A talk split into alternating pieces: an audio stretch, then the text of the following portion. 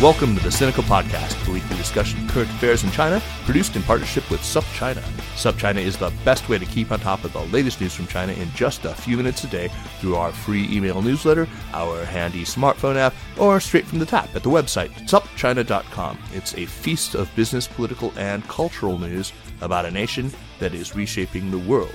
I'm Kaiser Kuo, and today I am in Washington, D.C., well, actually in Arlington, but close enough, where I'm going to be taping a little batch of shows this week.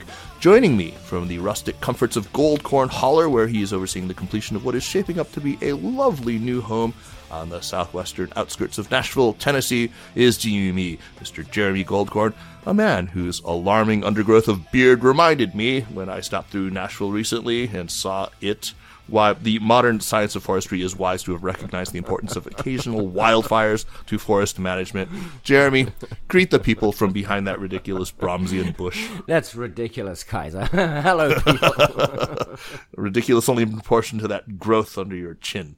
Anyway, Faye Faye doesn't like it. Fan Fan has to say, I have to say she doesn't like it either. But but I like it. I think it's cool. It makes you look like a revolutionary. Nobody likes it. and that's why you like it. Yep.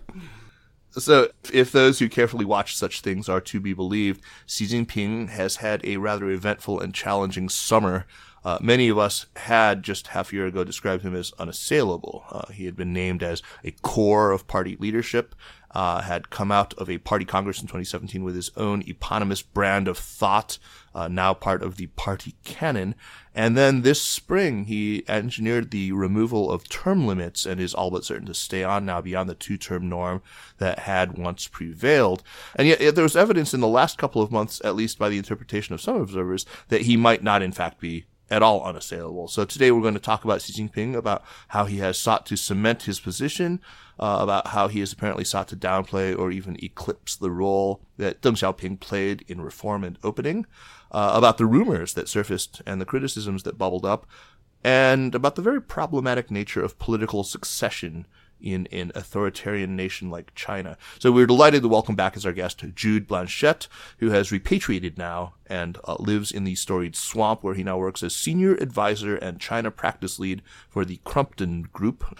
Jude has been on our show a number of times to talk about neo-Maoism, about Chinese nationalism, uh, and various things Xi Jinping. Jude, welcome back to Sinica. Thank you very much, Kaiser and Jeremy. It's a, it's a pleasure to be here. Jude, yeah, it's really great to have you on the show again, and especially about this topic. Like Kaiser said in the intro just now, uh, not very long ago, just around the time that term limits were removed from the party constitution, most observers of elite politics in China would have said that Xi had so managed to secure his position at the top that he could not be touched. But this summer, there were a spate of rumors that Xi was under pressure, perhaps even quite serious pressure. Former leaders like Jiang Zemin, his premier Zhu Rongji, and even the oddly silent Hu Jintao are said to have been unhappy with this core business and a burgeoning personality cult. We also saw some open criticism of his rule from uh, respected academics and intellectuals. Can you give our listeners an overview as to what evidence people saw to suggest that there may have been trouble at the top? Lay out what it was that got people chattering about possible challenges to what many of us had assumed was an unchallenged authority. Yeah, well, I think it's important to remember that for most of us who are uh, watching China and analyzing China, the reason that we're talking about this is because someone starts to talk about it. And then, as is often the case in the China watching community, these rumors uh, move their way around around the room, and when they get back to you, it seems to indicate that uh, evidence for this has strengthened, whereas you're just hearing it again for the second time. So, for most of us, I think it was beginning with the spate of media reports, starting with, with Chris Buckley's very good piece uh, a few months ago on uh, Xi Jinping under, under siege, started this. But if you uh, read overseas Chinese media, if you look at what's uh, being said in Hong Kong and in Taiwan, and amongst the more uh, savvy China watchers, you, you do see, I think, some specific pieces of evidence uh, indicating that the status quo uh, has shifted since, as your intro mentioned, the, the more triumphalist language after the 19th Party Congress and certainly after National People's Congress uh, in, in the spring. So So moving back in chronology, we just saw the end of the Beidaihe meetings, which are uh, just uh, e- east of Beijing on, on the Bohai Sea there, where every summer the this is the the literal uh, smoky back room of Chinese elite politics, where well not only do senior current senior leaders, but also this is an opportunity for the the quote unquote elders, uh, so past party leaders, uh, aging octogenarians, to come in and, and make their perspectives uh, heard we began to hear of rumors that there was now more open unhappiness with how Xi Jinping had been creating this burgeoning cult of personality, had moved himself so forcefully and quickly away from any notion of collective leadership, which had thought to have been one of the really core achievements of the Communist Party in the reform and opening period in terms of moving away from a Mao like leader. So that was the um, that was the rumors that were, were being discussed of were they going to hold an enlarged Politburo meeting where they were going to uh, censure Xi Jinping, move him to the side, and maybe elevate one of the uh, potential successors, uh, Hu Chunhua, for example, uh, up up to take his his position. Now, as it turns out, we really had nothing to these rumors other than that they were rumors, and like most listeners, I just heard them from somebody else. Hmm. But this is the way that Chinese politics operates, and if you discount the rumors, you're possibly going to miss what is an emergent sign of a, of a split. But but as is often the case, we when we give these the hairy eyeball, we find that there's not much there there. So uh, this doesn't pass the smell test to you then. But uh, what would constitute evidence of a split, a schism? Uh, what would you look for if you wanted to conclude that there is dissatisfaction among party elites? Uh, so, and you know, what what would be proper evidence? So, up to this point, we, we've not seen any any open statement by any significant political leader indicating anything but fealty to, fear of, or support of Xi Jinping. So we've got again to to to move back into some in terms of what are signs of of not of a, a leadership split. Um, Xi Jinping disappearing from the People's Daily for a few days, which which happened this summer, right, is not a sign of a leadership split. How, how do you explain that? Then that seems anomalous. Uh, it does seem anomalous, but but some pretty close observers have, have gone back and, and looked at the same period, which was around the, the August 1st anniversary of the People Liberation Army founding, and, and saw that Xi Jinping was absent uh, from those periods in previous years as well. So there is a precedent for this. They've also said that pre pre Beidaihe, he's usually absent for a few. Yeah, that's that's often the that's often the case as well. We have to remember that a lot of the media coverage of Xi Jinping is cyclical and it undulates.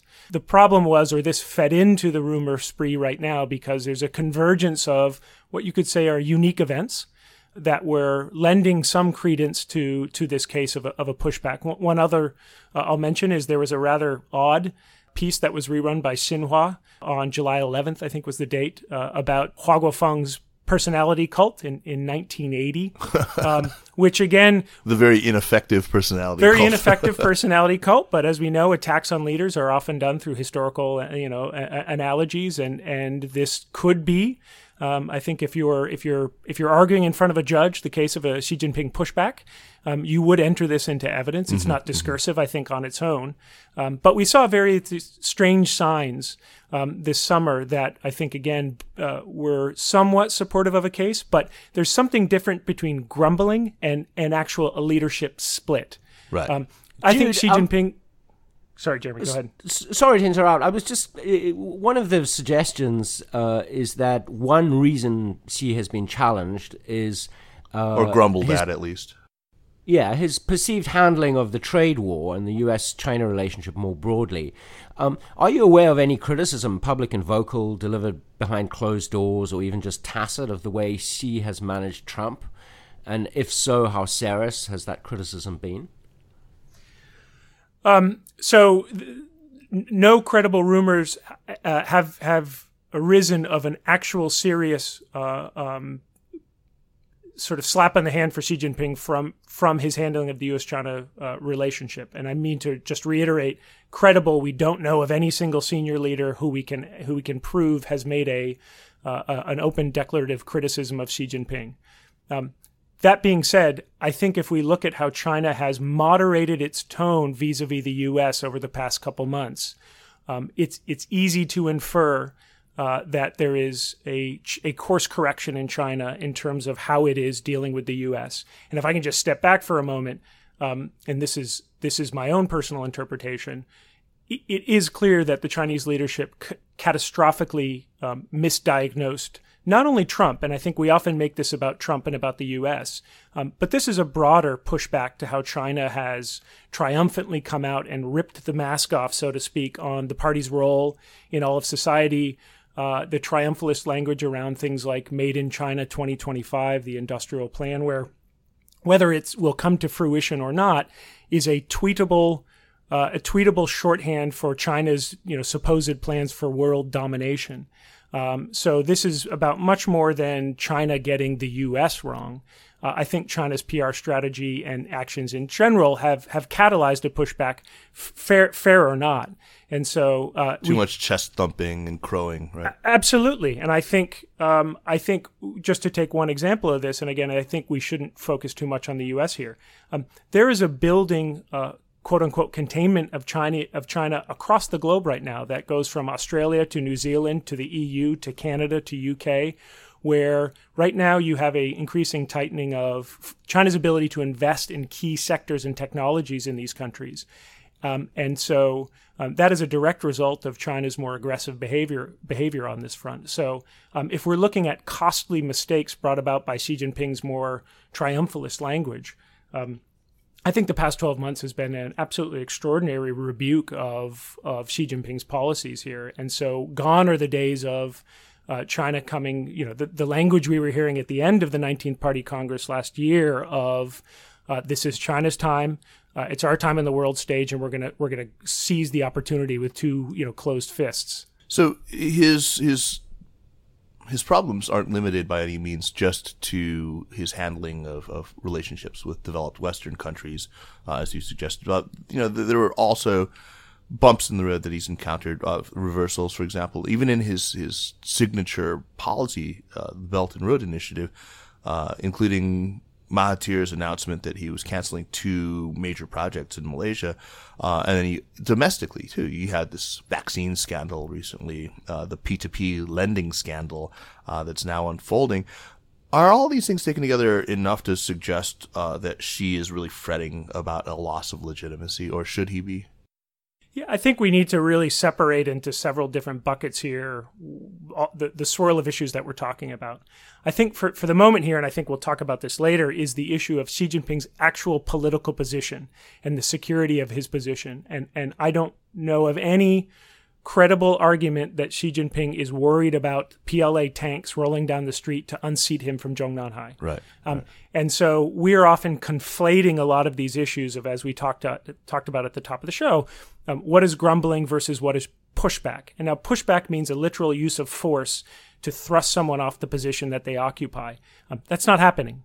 And I don't think that was ever a serious concern. And again, we can talk about this later. But if you unpack what are the mechanisms that a leader needs to maintain and control a position of authority?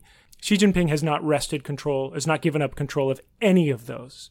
And a, an essay by a rogue intellectual or rumors of, of elder pushback at Beidaihe are not enough to turn the loyalty of the security services and the military, which are ultimately what keep you in power.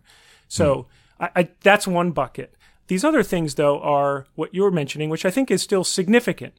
If we look at comparing where we were 12 months ago, it is actually it's quite remarkable the level of policy failures that we're seeing now come to light in China. And now the question is, are these a pathology that stem from how Xi Jinping is running affairs? I'm exaggerating, but as as a one man show, or are these the unavoidable trip ups of an emergent global power? And the answer to that question, I think, will tell you a lot about how how extended this grumbling about Xi Jinping will be. Well, Jude, you know, sort of, you've hinted at uh, the question I wanted to ask next, which is that there's been this suggestion that since Xi has all the power, he's going to be blamed, you know, when it, for everything when everything goes wrong, and so that perhaps has caused him himself to deliberately take a lower profile. Does that make any sense? That argument?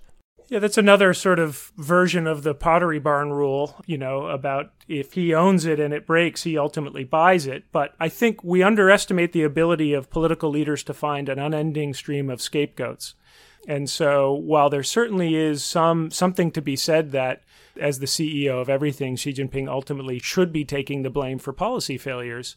I think we have to. Uh, uh, I think we shouldn't overestimate the extent to which, as we know from the real world, the CEO isn't usually the one who gets shafted. of course not. exactly. So I think the, a lot of the criticism that has occurred over the past couple months in regards to the U.S.-China trade war has been about Liu He's handling uh, uh, of these affairs. And so Liu is the one who got his wrist slapped. A lot of the criticism that we heard over the summer was about Wang Huning's handling of the cult of personality. And, and it seemed for a time as if he was getting his wrist slapped by being pulled out of the limelight. Now, in the end, Wang Huning emerged fine and triumphant and everything is okay. Um, but I think that hinted at the fact that Xi Jinping is not going to get on bended knee and apologize or take the blame for a failing because that's just not, as you said, Jeremy, the logic of the corporate boardrooms works the same as most organizations, which is the leader typically doesn't fall on their sword. Let's quickly ID Liu He and Wang Huning. So Liu He, of course, is sort of the economic czar. He's the sort of the person who's been tasked uh, with handling well, not not just international trade deals, but also sort of the, the economy more generally. And Wang Huning is a party ideologue. Uh, he is sort of the, the, academic who has risen to stardom and has become uh, a member of the Politburo Standing Committee. Just just for people who don't know, uh, just now you mentioned rogue intellectuals. Uh, surely has known that he's been pretty unpopular with a certain set of liberal leaning intellectuals in China. Uh, his ideological heavy handedness has know, really only deepened resentments for a lot of people. Uh, there was this guy at, at Tsinghua uh, named Xu Zhangrun, and he wrote a scathing, if rather turgid and verbose, uh, missive. Was that a flash in the pan, a one-off by a particularly brave critic, or, or do you think it's emblematic? of more widespread dissatisfaction among intellectuals that, that may even boil over. And, and, and what's the party's reaction to this been, uh, besides what you would expect more pronouncements about enhancing patriotism among intellectuals. How you answer that question, I think, depends on how you want to see China's political system. Um, if you want to see uh, this as a rigid and brittle system where the top leader is, is sort of one mass protest away from falling or where a, an elite split is emergent, then I think you see Xu's essay as, as the first crack, the first visible crack in that, in that artifice. If you see this as a robust, strong regime, uh, then you see this as a sort of Mao Zedong like tactic of uh, allowing some, some extent of intellectual dissent to be made public, either to as they say, you know, lure the snakes out of the cave, or, or, if this is to to feign some degree of of intellectual and ideological tolerance or flexibility. Uh, so, but both of those, I think, are probably you know how you look at that will. Where, where do you come down? Yeah, where, where do you but come where, down? Where, but where do you come down?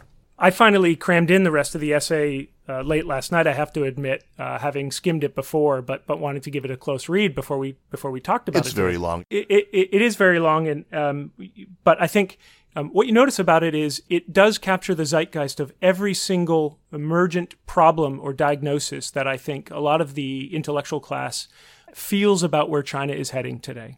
So mm, I, yeah. I, think a good interpretation of it is that this is a an attempt to sort of allow all the grievances to be aired now um, and to be contained. Do you um, think that it overstepped certain unwritten rules, though? Did do you think that it? I mean, I felt like it still was sort of contained enough uh, that it didn't break the sort of unwritten rules uh, by which the loyal opposition is allowed to remonstrate. Golly, I mean, it. it, it again, uh, who, who, first of all, who the heck knows what the rules are anymore? Right, right. Um, I think that's a that's another. Well, we're hoping you do. yeah, that's another difficult position here. I, I, think the way the way that the guardrails we used to think at least moderated, controlled uh, channeled Chinese politics are, are, are, changing quite quickly now, and we're in uncharted territories. Not only for us as as China watchers, but I think for the party as well. Um, this is really a new uncertain period for the party, and how do you um, how do you handle what is clearly a, a retrogression back to an older form of Chinese politics, but in a hyper modern, connected world. And the party has been crossing the river by feeling the stones on this for a while. And I think by controlling the digital commanding heights, puts itself in a better position uh, to to moderate uh, uh any potential spillover. Um, but I think, and yet, Jude, they they haven't yet uh, forced the deletion of uh, uh, the essay uh, of Xu Zhangrun's essay, it's apparently still up on the Unirule Economic Institute's uh, Guandian uh, website where it was first published. I mean, do you, would you have any sense of why that hasn't been taken down or the website blocked? I believe it's still accessible. And do you know what happened to Xu Zhangrun? Or you know, he wrote his his Jeremiad uh, from Tokyo, I believe, and in a piece that uh, Jerry Cohen wrote for the Washington Post, he said that Xu's rumored to be suffering from cancer. Can you shed any light on any of this? Yeah, and I think one thing I want to make clear is, is I don't think that Xu's essay was a sort of co-opted uh, attempt to to moderate or, or constrain debate by playing into the party's hands. I think it was clearly a, a quite a impassioned call by an intellectual who was at the sunset of his career and looking back at reform and opening and all of the the great steps that China has made to not institutionalize but to normalize politics. It must be quite quite stark and, and quite uh, drastic to see the the change in politics over the past couple of years. I think the question you're talking about, Jeremy, which is interesting, is why is it still there? Because the party doesn't lose too much sleep over deleting, abolishing any sort of intellectual historical claim which it finds inconvenient. So going back to the the initial thesis, which which is is this allowed to hang out there to sort of serve as the the fly strip for intellectual discord or, or dissent, that it still exists on the Unirule website may, may be an evidence of that. Now, I should also mention that Unirule is a close to defunct organization. It's not as if this has been allowed to exist on Phoenix News website or, or some other more prominent media platform. This is in the dusty corners of the internet right now. But I think its its survival is telling. Now, on Xu himself, I don't know anything more than you do, uh, except that the rumors are that he is quite ill. Mm. Um, and so, given what he has spent his intellectual life studying, and the types of individuals who he has studied, which is uh, intellectuals who often make these sorts of pleas to the emperor to change course direction. You can see this as being the last gasp of a proud, brave intellectual. Right. He's, as, as Hai Rui did, bringing his coffin to remonstrate with the emperor. I, I wonder though if the way that it's written, I mean, it's utterly impenetrable, I think, to your average Joe or your average Joe. Um, they're not going to it's, it's this is going to be something that it's it's it's pretty rarefied stuff. I mean, I had a great deal of difficulty reading this thing, and I, I barely finished it. And I have to say, I mean, so many of the references were just com- completely lost on me. I had to, you know, fortunately, Jeremy Barmé was good enough to sort of provide a lot of, of, of footnotes to the thing and explain a lot of the, the, the, allusions, but I wouldn't have gotten a lot of them. And I'm sure that, you know, or, a lot of ordinary Chinese people wouldn't have. But I mean, the, the target reader is not the Lao Bai Sing, it's not the, this is, the, the common person, point, yeah. it's the elite, right? Right, right, exactly. Right. This is this is unlikely to serve as a rallying point for a nationwide protest. So uh, I, I, read a perspective on this whole business offered up by this psychiatrist uh, by the name of Dr. Kenneth Dekleva in an interview he did with uh, the Diplomat. Diplomat has this great series of, of, of interviews on Asian perspectives that I, I, really quite enjoy. Anyway, I don't know whether you saw it, but uh, he was with the State Department uh, as some kind of a specialist in political psychology uh, for many, many years, and he claims that this whole Xu Zhangrun essay is actually evidence not of weakness but of strength on the part of Xi uh, I don't know what you what you make of this argument, or Jeremy, what you made of that argument. That sounds like uh, what we call technically bull to me, but um, I mean, I, I don't, don't see how you can make a judgment of Xi's strength based on an essay from an intellectual. I mean, you'll have to make the argument a little well, I, that's not. Do you that, get me? I, am I'm, I'm probably under under explaining what he what he wrote in this essay. That's not the only piece of evidence that he offers to suggest that Xi's actually in a position of strength. But yeah, I take your point. I, I think the, the, the the argument he was making is that strong strong leaders allow some degree of, of dissent and so that this in and of itself is a sign that Xi's position is stronger than we would think because um, otherwise this essay would have would have wouldn't have lasted a, a second on the internet so yeah. But yeah, that doesn't actually make any sense to me because this, you know, this is only remarkable because of the last, you know, four years of nothing being allowed. So, uh, you know, this is an unusual sign that this thing was distributed. It's not that Xi has been allowing such essays, uh, uh, uh you know, on a regular basis, right? So uh, yeah, I don't know, Kaiser. I I don't make. My, you know, Yeah, maybe yeah. Jude is more sympathetic, but I, I I- don't see that seems like tea leaf reading to me. Uh, another bit of tea leaf reading that I encountered, um, but I mean, this I think it makes a little more sense to me. Uh, there was this essay in The Economist that looked at the summer's rumors and the apparent challenges, and it casts the whole current situation. I mean, whether you believe in, in the actual substance of any of these rumors or not, uh, you know, we are we're seeing attention, of course, but they see it as one between you know uh, technocrats. Uh, uh, this is within the within the party between the technocrats who would argue for a loosening of sorts and the ideologues who want to extend party controls sort of into even more sectors of society. So this, to me, I read this and I immediately harken back to the Reds and experts in the 1960s and the 1970s. Um, Jude, do you think that there's anything to this interpretation? Uh, yes. Um, I think you, folks will want to nitpick these gross simplifications of uh, or categorizations of Chinese politics of red versus expert, conserv- conservative versus reformist. But unfortunately, you know, we need to use heuristics to make sense of incredibly complicated and opaque uh, systems, and, and China is, is one of those. Sure. So, if we broadly put into the, the bucket of technocrats what we could call the state council, um, people who work for the government, um, they will be party members, but their but their you know their paycheck will come come from the state council. These are the folks we think of who have been broadly pushing for China's economic modernization and, and integration, um, and what you'd say is put politics second, maybe.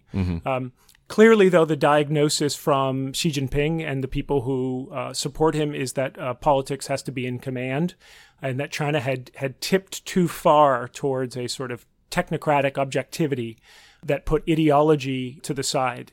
And if your worldview is based on an idea that we shouldn't take unity for granted, that China is besieged, and that its red colors should never change, then I think you come in and you diagnose that China has really tilted too far towards, you know, bourgeois economic management.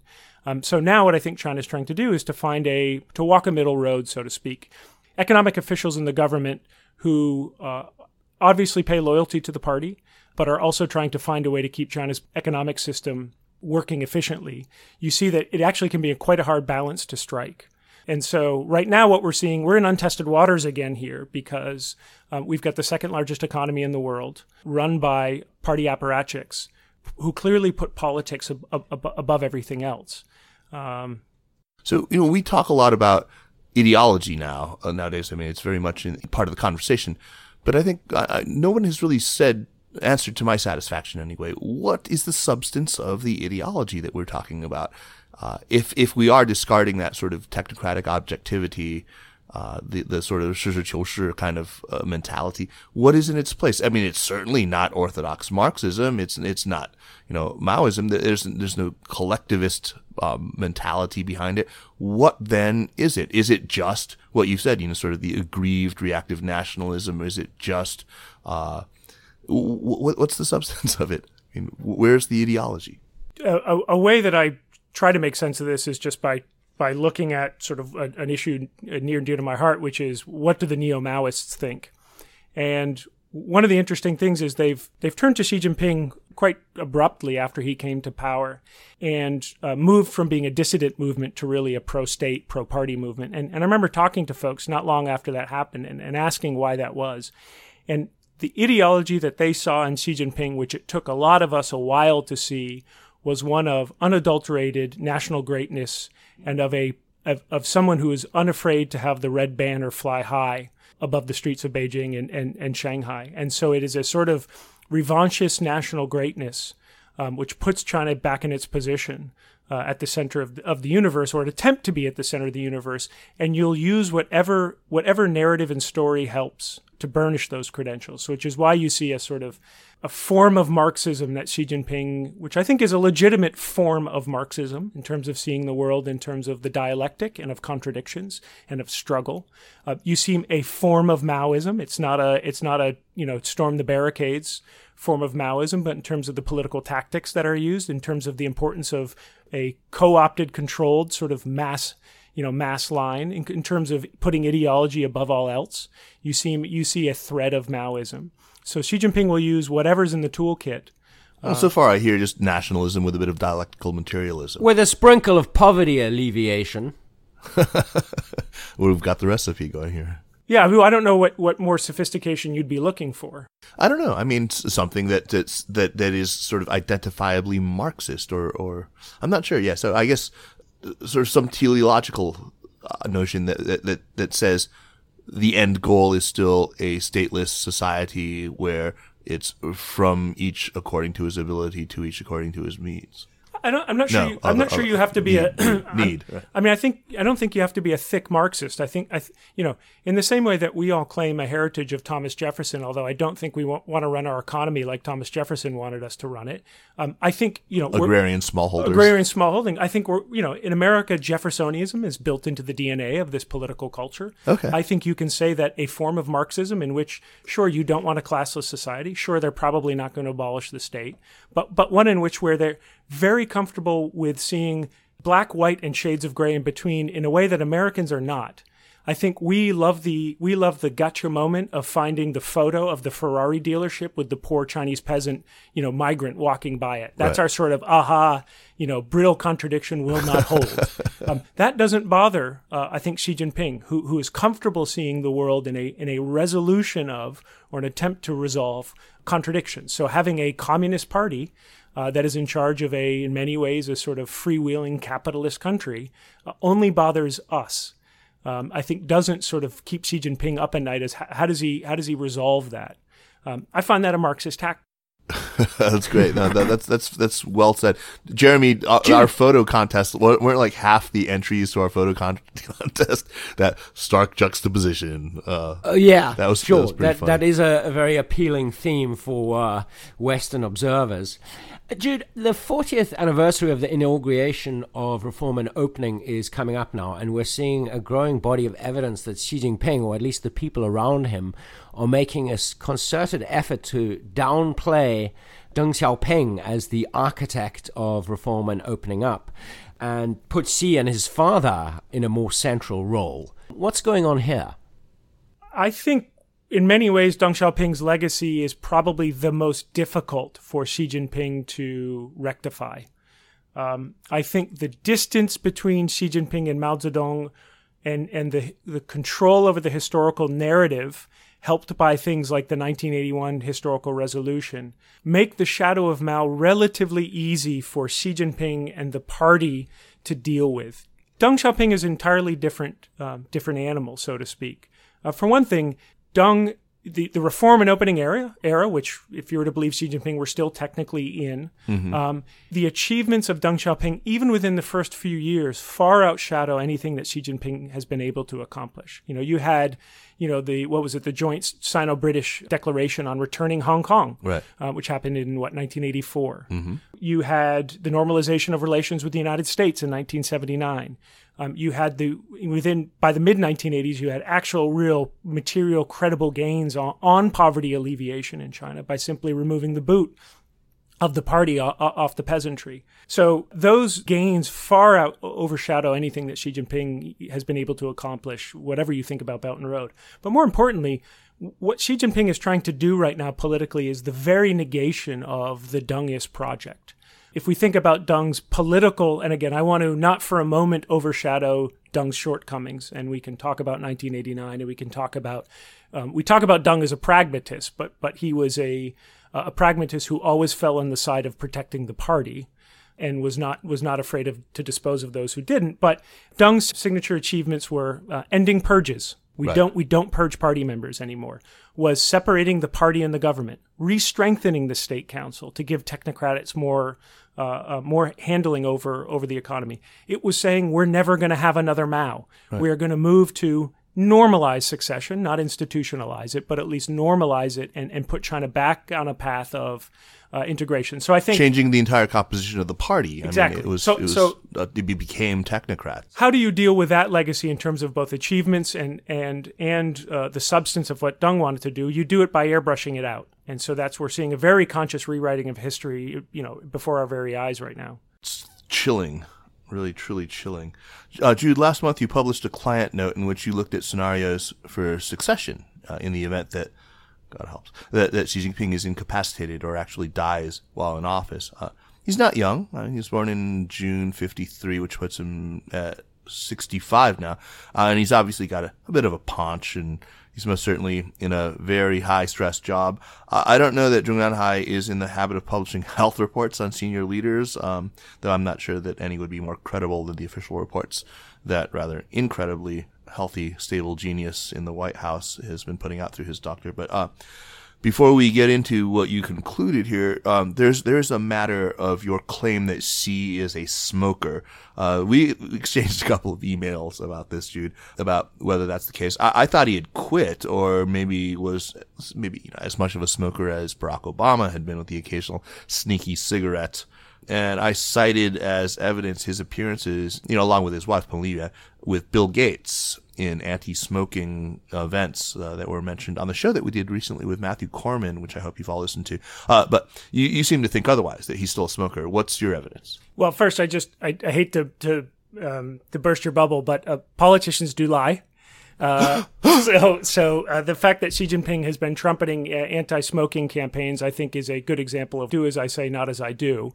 So, I I will say that I have heard from multiple sources, independently and sources that I trust, that Xi Jinping has not, as official propaganda would state, given up smoking entirely. What I also can say is I think he's more on the side of the Barack Obama type of smoking and less on the Deng Xiaoping uh, form of smoking. But nonetheless, as a, as a former heavy smoker, I have to say that can only be true because he is able to stand and give a, a speech for six hours without a cigarette. I mean, he's no Deng Xiaoping or Mao Zedong with cigarettes. He's got a nicotine patch on. yeah. the, the the reason that was put in there is not to say that um, lung cancer is imminent. It was to put together a profile of, sure. of what we know about Xi Jinping's health and while I think there's no credible evidence that Xi Jinping's health will have a, any sort of catastrophic event in the next few years, I guess what the point of the note was trying to think through. I don't think it's zero, the possibility of some sort of health event. Right. And let's assume it was, something happened. What's likely to occur now that there is no succession process and there's no designated successor? One of the things I learned in, in working on the note is succession is hard everywhere for everybody. It's hard for corporations. It's hard for modern democratic countries, which have very clear regulations and robust regulations on, on how a, a next leader moves into office. We've seen examples in U.S. U.S. history. After Reagan was shot, there was some confusion. I'm uh, in charge. Uh, exactly. Alexander Haig got up and told the press, "I am in charge," when in fact he wasn't. That was the vice president, George W. Uh, Herbert Walker Bush. So succession is difficult everywhere. Now let's imagine the second largest economy in the world, one with nuclear weapons. Um, and let's imagine what would happen if on, you know, what happens day zero if Xi Jinping falls ill. We know that the Politburo will probably hold an enlarged meeting after that, we just don't know. And we're taking it on faith that they will have worked it out. And as I think through. Is there any provision in the constitution or the party constitution for, for, for this? I mean, is there any written guidance or. Yeah, there is. Um, so, in terms of the state, in terms of the government, it just says that the vice president will move to become the president. So that would be that would be Wang Qishan. Yeah. Um, other than that, it just says the central committee will come together to meet and decide on who the successor for general secretary is. But that that candidate has to come from the current existing standing committee of the Politburo. So one of the six other members. So a Wang Huning, a Li Zhanshu, one of those would have to be, uh, would, a Li Keqiang would, would have to become the, the successor. Now, a whole series of questions fall from that, though, which is is is enough faith in the process agreed upon by all constituent parties where they will support that decision? I think that's a that's an open question. I think we're likely to see a fair amount of economic instability in the in the days leading on from this as it takes the longer it takes the, the central committee to arrive at a candidate, the more economic instability uh, will occur, and that will feed back into the decision making process.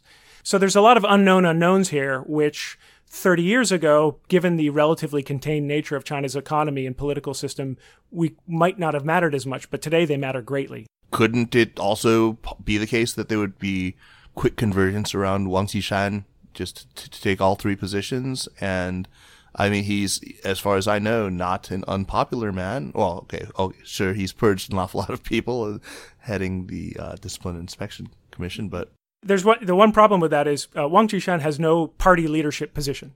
He is he after the 19th Party Congress, he stepped down from any and all party leadership positions. That's- he's that's not on the standing committee. He's not on the Politburo. He's not on the Central Committee. He is just the vice president and an average party member. So he cannot, according to current you know guidelines, be the general secretary or the head of the Central Military Commission. Ah, I see. Jude, you and I chatted recently about how there's this new body of academic work looking at uh, the actual operation of authoritarian governments, right? Uh, I, I assume authoritarianism and maybe fallen a little bit out of fashion as a subject of inquiry during the heady days after the uh, the collapse of the Berlin Wall and you know the end of the Cold War. Uh, but okay, without using the kind of academic language that makes Jeremy crazy, uh, can you can you talk a bit about this new work on authoritarianism and, and what light it might shed on Xi Jinping and the CCP today? Yeah, I think um, just to just to satisfy uh, any you know Jeremy or anyone like myself who doesn't like to read through turgid academic prose, one of the really nice things about academic papers is you just read the beginning and the end, and you skip the math in the middle. Um, so so that's how I read these, um, and it shouldn't put anyone else off how how they're written.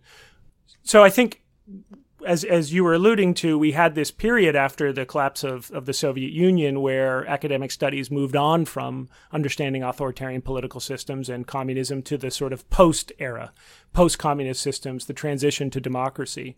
Um, but starting four or five years ago, I think you began to see a return to the field as people realized that history hadn't ended and that perhaps there still is some juice left in, in authoritarianism. And so you had people like uh, Milan Svolik at, at Yale University. You also had my friend uh, uh, Victor Shih at University of California, San Diego, start to be bringing in PhD students who are doing now formal modeling of authoritarian political systems. And what's really interesting about it is while I there is a black box in in China, or I like I like to call it a dimly lit box because I don't think it's entirely black. There's a deep underlying logic to how authoritarian political systems operate. And so comparative politics, looking at what we know about how the Soviet Union operated under Stalin and how decision making was made, how decision making was made in under Mao, under Deng, under other authoritarian systems, actually can tell us a lot about the incentives faced, what holds authoritarian political systems together, what brings what breaks them apart. And so, uh, you know, I've seen papers come out of the past couple of years which have had, I think, a pretty remarkable predictive capability uh, in terms of thinking through, for example, term limits in China. What holds term limits together? Uh, what's likely to see them break apart under more authoritarian systems. And so, no, they won't tell us tomorrow who's going to be purged, but they might tell us a lot about how political institutions grow, fracture, and, and morph. Drop a couple of names. What are some of the uh, the papers that you think that we ought to be looking at to to better understand authoritarianism? Uh, well, I just so happen to have one right here, uh, coincidentally. so there's a paper by I don't know if it's Xiao Ma or Ma Xiao. Um, it's one of these difficult ones with only Right. without having Chun the Chinese Li Chun, yeah, characters. right. um, but this uh, this was in the Journal of East Asian Studies in, in 2016, and that, that issue was guest edited by by Victor Shih, um, and it's called Term Limits and Authoritarian Power Sharing. It puts out a model of what holds term limits together, and it predicts that when essentially you see power tip uh, away from any balancing factors and towards a one single strong dictator, you're going to see the erosion of term limits. And so, sure enough, we saw in, in March of this year that term limits uh, uh, went out the window. And so, the other one I would recommend, which is starting at the beginning, is a, a book by Milan Svolik, who's at Yale, called The Politics of Authoritarian Rule That's S V O L I K Svolik. which is uh, published by uh, Cambridge University. And again, skip the math in the middle, but fascinating, fascinating observations about, again, elite cohesion in authoritarian political systems, what helps power sharing, what keeps regimes in power for longer, what leads to collapse. And I think as we move into a more opaque political system in China, it's understanding the sort of the deep logic that's going to help us uh, rather than chasing chasing the rumors. I'm gonna go with uh, probably and uh, and Milan Svolik. Excellent. Thanks. Jude, in, in that client note on succession, you are pretty clear about your conviction that Xi will not voluntarily relinquish power at some point. And I was pleased to see that because I think I've been saying that since 2013. But my logic has always been that you don't build so much power in your put so much power in your own hands and centralize so much power with the purpose of letting it go but your argument is somewhat different your logic is that um, he needs to stay because he's actually made too many enemies and if he's no longer in power uh, he and his clan will suffer. You've drawn comparisons to Stalin and to Putin today, right? Could, could you um, talk about this a little bit? I think there's several reasons why I'm uh, as confident as I'll be about anything that Xi Jinping will not voluntarily retire. The, the, the first one, which, which you just alluded to, is what we could call the Putin problem, which is when you come to consolidate power in a non institutional manner, basically, when there's a lot of dead bodies you had to metaphorically or literally step over. That leaves you fairly insecure in that power. And so, for example, one of the things that frustrated me over the past year is when we talk about Xi Jinping's consolidation of power as if there's an end state to that. One of the things about getting to the throne is you then have to spend the rest of your time defending that position from, from real and imagined enemies. Uh, and that struggle never ends.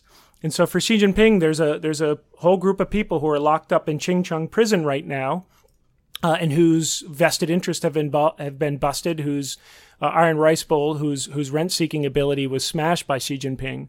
So he will only be able to step down from power, by which we actually mean he will only be able to give up direct control over the military and security services when he feels absolutely certain that his family and his fortune will be will be perfectly secure. And I have a hard time imagining that uh, being the actual case for, for, for Xi Jinping. But the other reasons are just about the trappings of power that I think make it unlikely that Xi Jinping will, will step down. We don't, as I was telling Kaiser before the show, the reason we know about George Washington and, and before that Cincinnatus as, as voluntarily giving up power is because those are the exceptions to the rule. Once again you gain power of the throne, you don't give it up for, for various reasons. And I think when we think about Xi Jinping's aspirations for China, those aren't likely to be achieved in the next few years. The other problem is there is no successor, and there won't be a successor because as soon as you announce a successor, he then becomes a potential threat, which is why almost every leader in China has struggled with bringing someone in behind them. Most famously, Mao Zedong could never get that right, which is why he died in power. Jude, uh, there's one more question I'd like to ask you. Uh, did you read the recent essay by Bill Overholt, which was saying that you know, the conventional wisdom is wrong. Xi isn't strong. He's weak. Um, and if you did, uh, what did you make of his argument? Uh, you know, a, a, let a hundred flowers bloom. I always like to to see uh, lots of different opinions on this. I think the first of all, I, I chafe a little bit at the uh, "we got China wrong" thing. One of the things I don't like about it is it makes it as if uh, it, it, was only sort of outside folks who were misdiagnosing where China was going and where it's headed. But I think anyone who travels to China will find that there's a diverse range of opinions about what the future of the country holds or where they thought the trajectory was heading, who are now eating their hats. So uh, let's not arrogate to ourselves sort of this, it, it, was ours to get wrong in the first place. Right. We all got this wrong, and no one was predicting, and none of my friends, at least in China, were predicting in, in 2011 that here in 2018 we'd be having a discussion about a personality cult and a return return of Mao.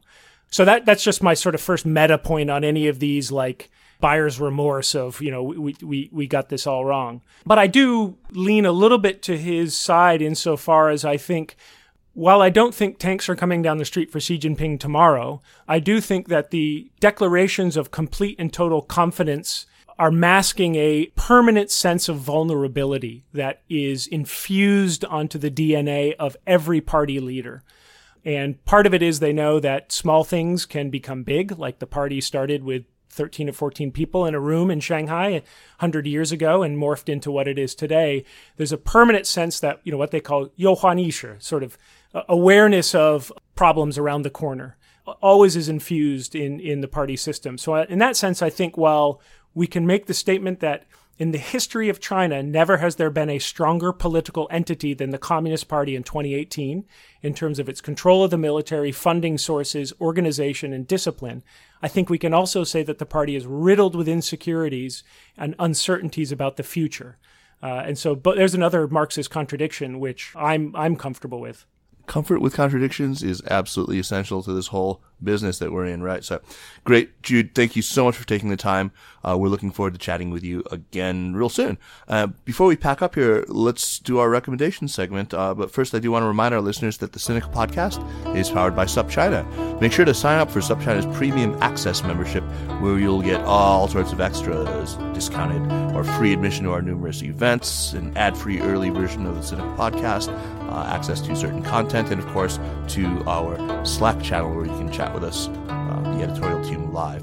Speaking of the podcasts, do check out some of the other shows in our growing network of China related podcasts. There's the Caixin Sinica Business Brief, the PanDaily Tech Buzz China, which is just gotten really, really good recently. I have, I cannot recommend it more highly. And the New Voices podcast, which is also just getting great. More are in the works, so watch this space. And on to recommendations. Jeremy, kick us off, man. Okay, I've got one uh, thing that's uh, kind of uh, vanilla, or at least it's not a particularly unusual one. It's Ronan Farrow's book, uh, The War on Peace, which I'm just about finished, and it's it's really really interesting, and it makes Oh, clear good, that a lot yeah. of the trends going on in the United States now, we can't blame everything on Trump. Oh, shoot. Damn. Uh, good, good Sorry. recommendation. Sorry, Kaiser. it's not all his Dude, fault. Do you have Ge- for us? There were No, actually no, a I few know, problems here before Trump. I, I, I you know, I'm- arrived here the year before he was elected, so I can I can vouch for that. Jude, what do you have for us? Uh, I have a recommendation from my favorite website, YouTube, which I spend an inordinate amount of time watching Russian dash cam videos and other things. But um, this is a series that my wife turned me on to. It's called uh, Epic Rap Battles of History. Oh, yeah, I love those. Um, and one in particular I'd like to recommend from 2013 is Rasputin versus Stalin. Um, it's a great way to learn about uh, how how uh, closed political systems uh, work through, uh, I think, a, a um, okay rap. Uh, we're gonna have to go out on that. I think that's that's definitely what. Um, so mm, that's great. I mean, I love those. Those are really fun. Uh, I've I've I've always enjoyed them. They're very clever. Uh, so, well, first of all, let me just throw in one quick recommendation because you just said YouTube. Uh, I, I, my favorite YouTube guy of late is Randy Rainbow. I don't know if you've seen his stuff. It's just amazing. Uh, a couple that I would highly recommend. So he does, you know, parody songs. It's this high camp, like flamboyantly gay dude, uh, who, who's just lampooning the Trump administration the whole time. The, the, the one that he did recently to the tune of, um, Beauty and the Beast from the Disney movie, Rudy and the Beast, San Giuli- Giuliani. That was from the spring. And then one that just came out a couple of days ago is if you ever get impeached, or if you ever got impeached to the tune of "If I Only Had a Brain" uh, from The Wizard of Oz, uh, it's it's marvelous.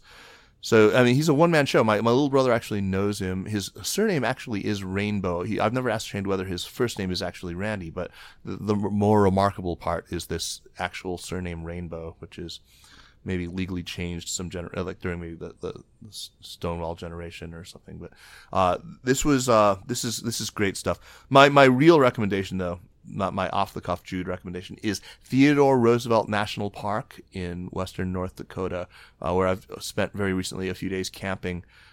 Oh my God! So you know you you're all familiar with the Badlands of South Dakota. It's the same kind of terrain. It's the northern stretch of the Badlands, uh, but the the difference mainly being that there's you can get a campsite there, which, which is very nice uh, in this little riverside cottonwood grove. Delicious, delicious weather, and oh, it's it's marvelous. And bison and prairie dogs and all sorts of wildlife that you can have quite close encounters with. Uh, as Fanfan and I did actually, we were you know driving along on their little scenic loop drive the night before we were going to leave, hoping that we would see bison again one last time. We'd only seen them from you know quite a ways off, and this time there was one right on the road, and we rolled up slowly right next to him. Uh, at my insistence, Fanfan even put the window down, and we got some video footage of this guy. He's enormous. Wow, it was they're they're they're they're, they're so weird looking. They're like prehistoric looking. Anyway, uh, Theodore Roosevelt National Park, and thanks so much to Eric Mikester, who hails from Fargo, North Dakota, for for telling me about this place and recommending that we camp there because it was everything he said it would be. Anyway, uh, Jude, thanks again once once more for for taking the time. It was just great to talk to you, and uh, we're gonna see each other in Durham pretty soon for that concert next spring, right? Yes. All right, that'll be that'll be fun. Uh, Jeremy, man, great to talk to you as always. Yeah, thank you, and I'll be talking to you again in a couple of hours. Yes, you will be. The Sinica podcast is powered by SupChina and is produced by Kaiser Kuo and Jeremy Goldkorn and edited by me. Drop us an email at Sinica at SupChina.com. Follow us on Twitter or on Facebook at, at SupChina News. Make sure to leave us a positive review on the iTunes Store and spread the word. Thanks for listening, and we will see you next week. Take care.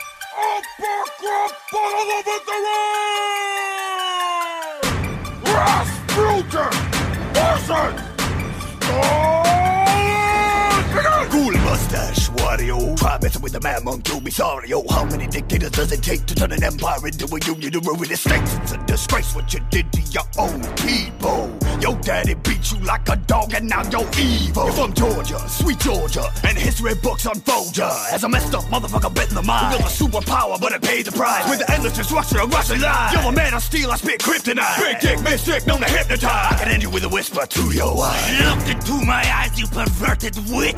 See the soul of the man who made Mother Russia his bitch. You think I give a fuck about my wife? My own son got locked up in prison. And I didn't save his life! You get off easy when they pickle that moose cock! I'd leave your neck in a noose in a trench and shot! Your whole family! Shot! All your wizard friends! Shot! Anyone who sold you pierogi! Shot! Starving for days so you waste away! I even crushed motherfuckers when I'm laying in state! Pride of Lenin took Trotsky out of the picture! Dropped the hammer on you harder than I bitch slapped Hitler! I have no pride for you who ruined everything my revolution was doing to stop the bourgeoisie. I fought the bondage of classes, the proletariat masses, and brought me here to spit a thesis against both of your asses. Let me start with you there, Frankenstein, looking like something out of R.L. Stine. It's hip hop chowder, red of a wine. This is odds, so I can't do shit tonight. And Joseph, you were supposed to be my right hand man, but your loyalty shriveled up like your right hand man. My whole future was bright. You let your heart grow dark and stop the greatest revolution since the birth of Mars. Knock, knock, knock, knock. Did somebody say Bert Marx? Yo, I'm the host with the most class notes. Assholes made a mess and the war got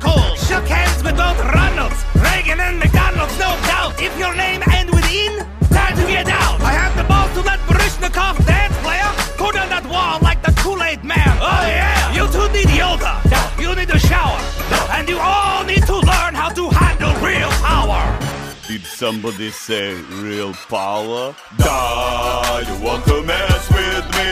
I spit hard bars when I'm crushing these beats. Oh, Blow it up